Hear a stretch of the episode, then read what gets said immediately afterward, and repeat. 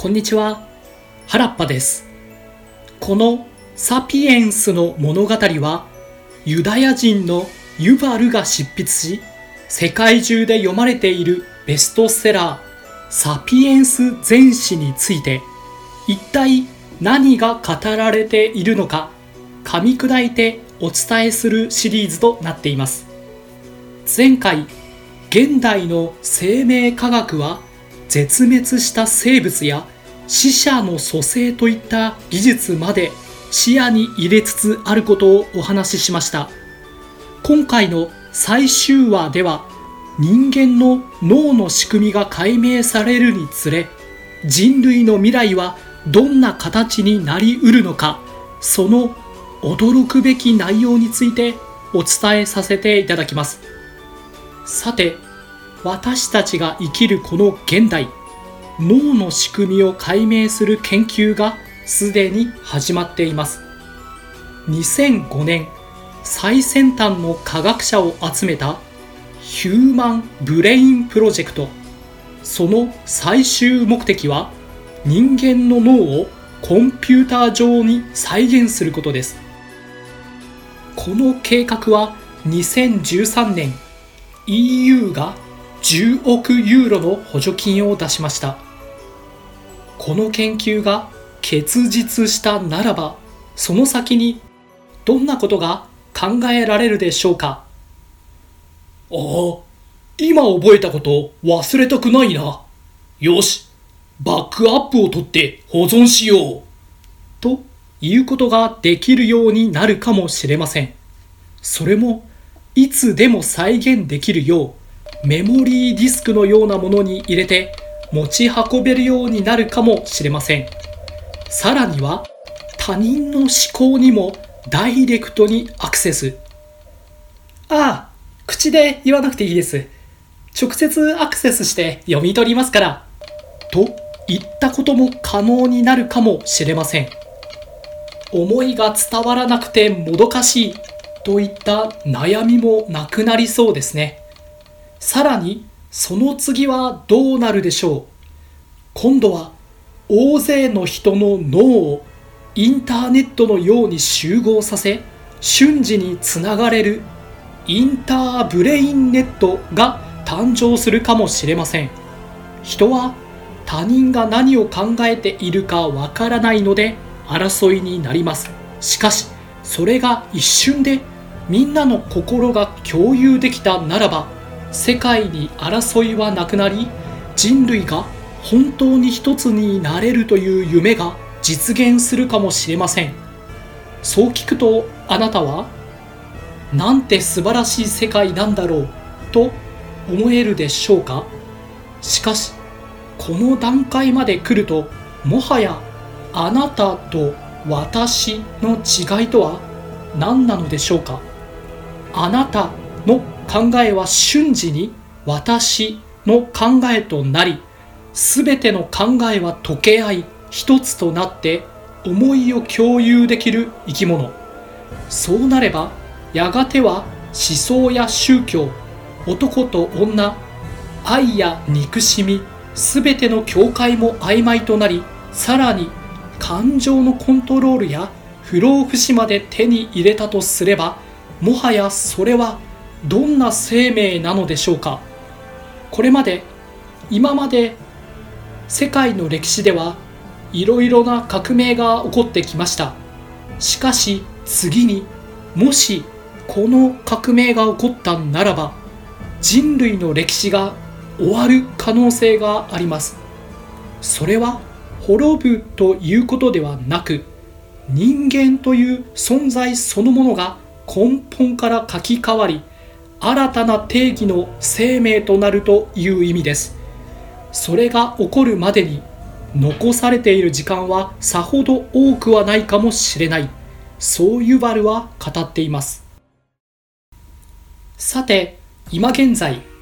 映画でアニメで小説で未来を描いた SF 作品はたくさんあります。しかしここまでお話ししたような未来を描くストーリーはあまり見かけません。その理由としてはおそらく誰にも理解されず見てもらえなくなるということもあるでしょう。よくある宇宙船やビーム銃空飛ぶ車ロボットの反乱こうした世界観はとてもワクワクするものですが全てはあくまで私たちが想像できる範囲の延長で描かれているものです。それに加え SF 作品は視聴者の心が不快にならないよう共感できるストーリーとして作られています。例えばよくある SF ものとして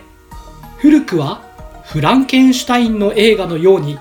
科学者がとんでもない怪物やサイボーグを作り出し世界がパニックとなる物語は多いです。しかし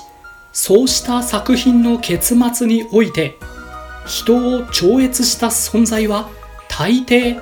コントロールを失って自滅してしまったり人類の手によって滅ぼされたりします。その時見終わった視聴者はほっとしてこう思います。ああよかった。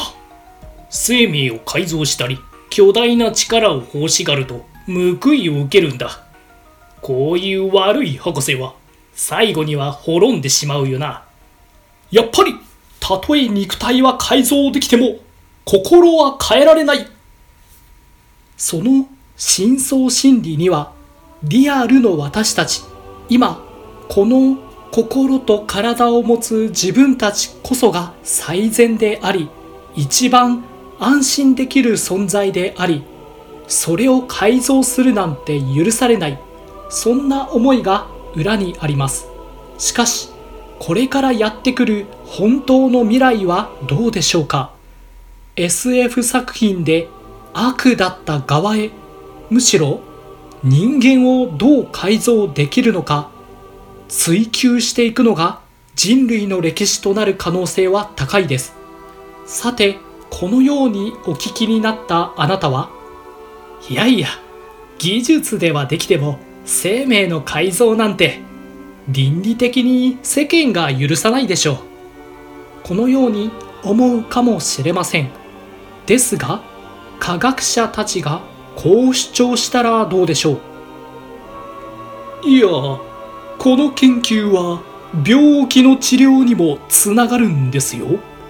難病を治せるかもしれません。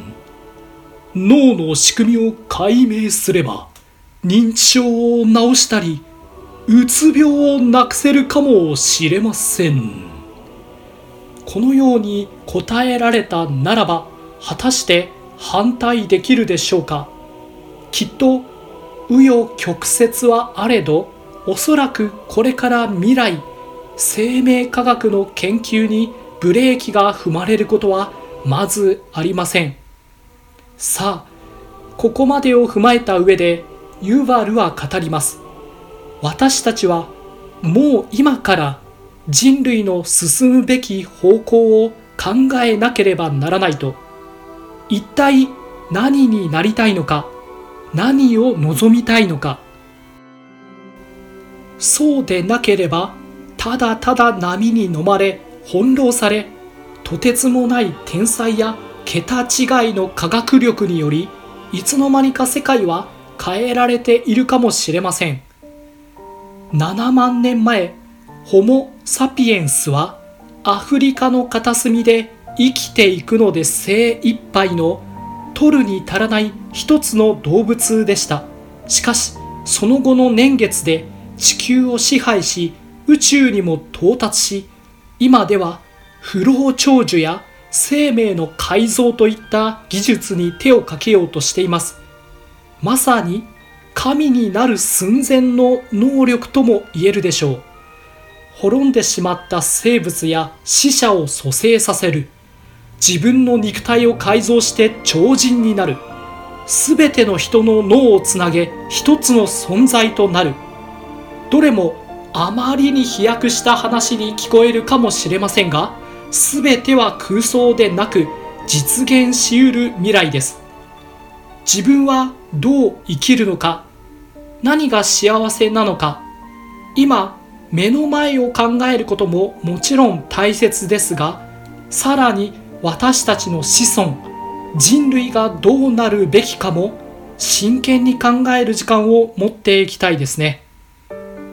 さてここまで全9回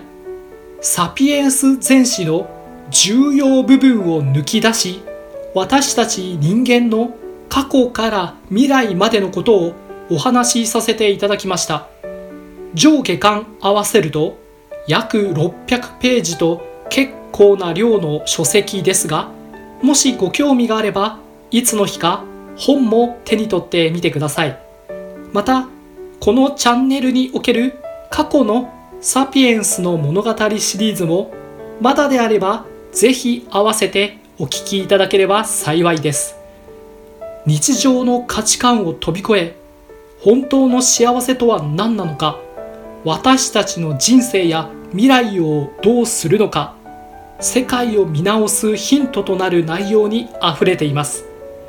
いずれにしても今回の配信が新しいことを感じ考えていただけるきっかけとなっていたら嬉しいですここまでお聴きいただきありがとうございました。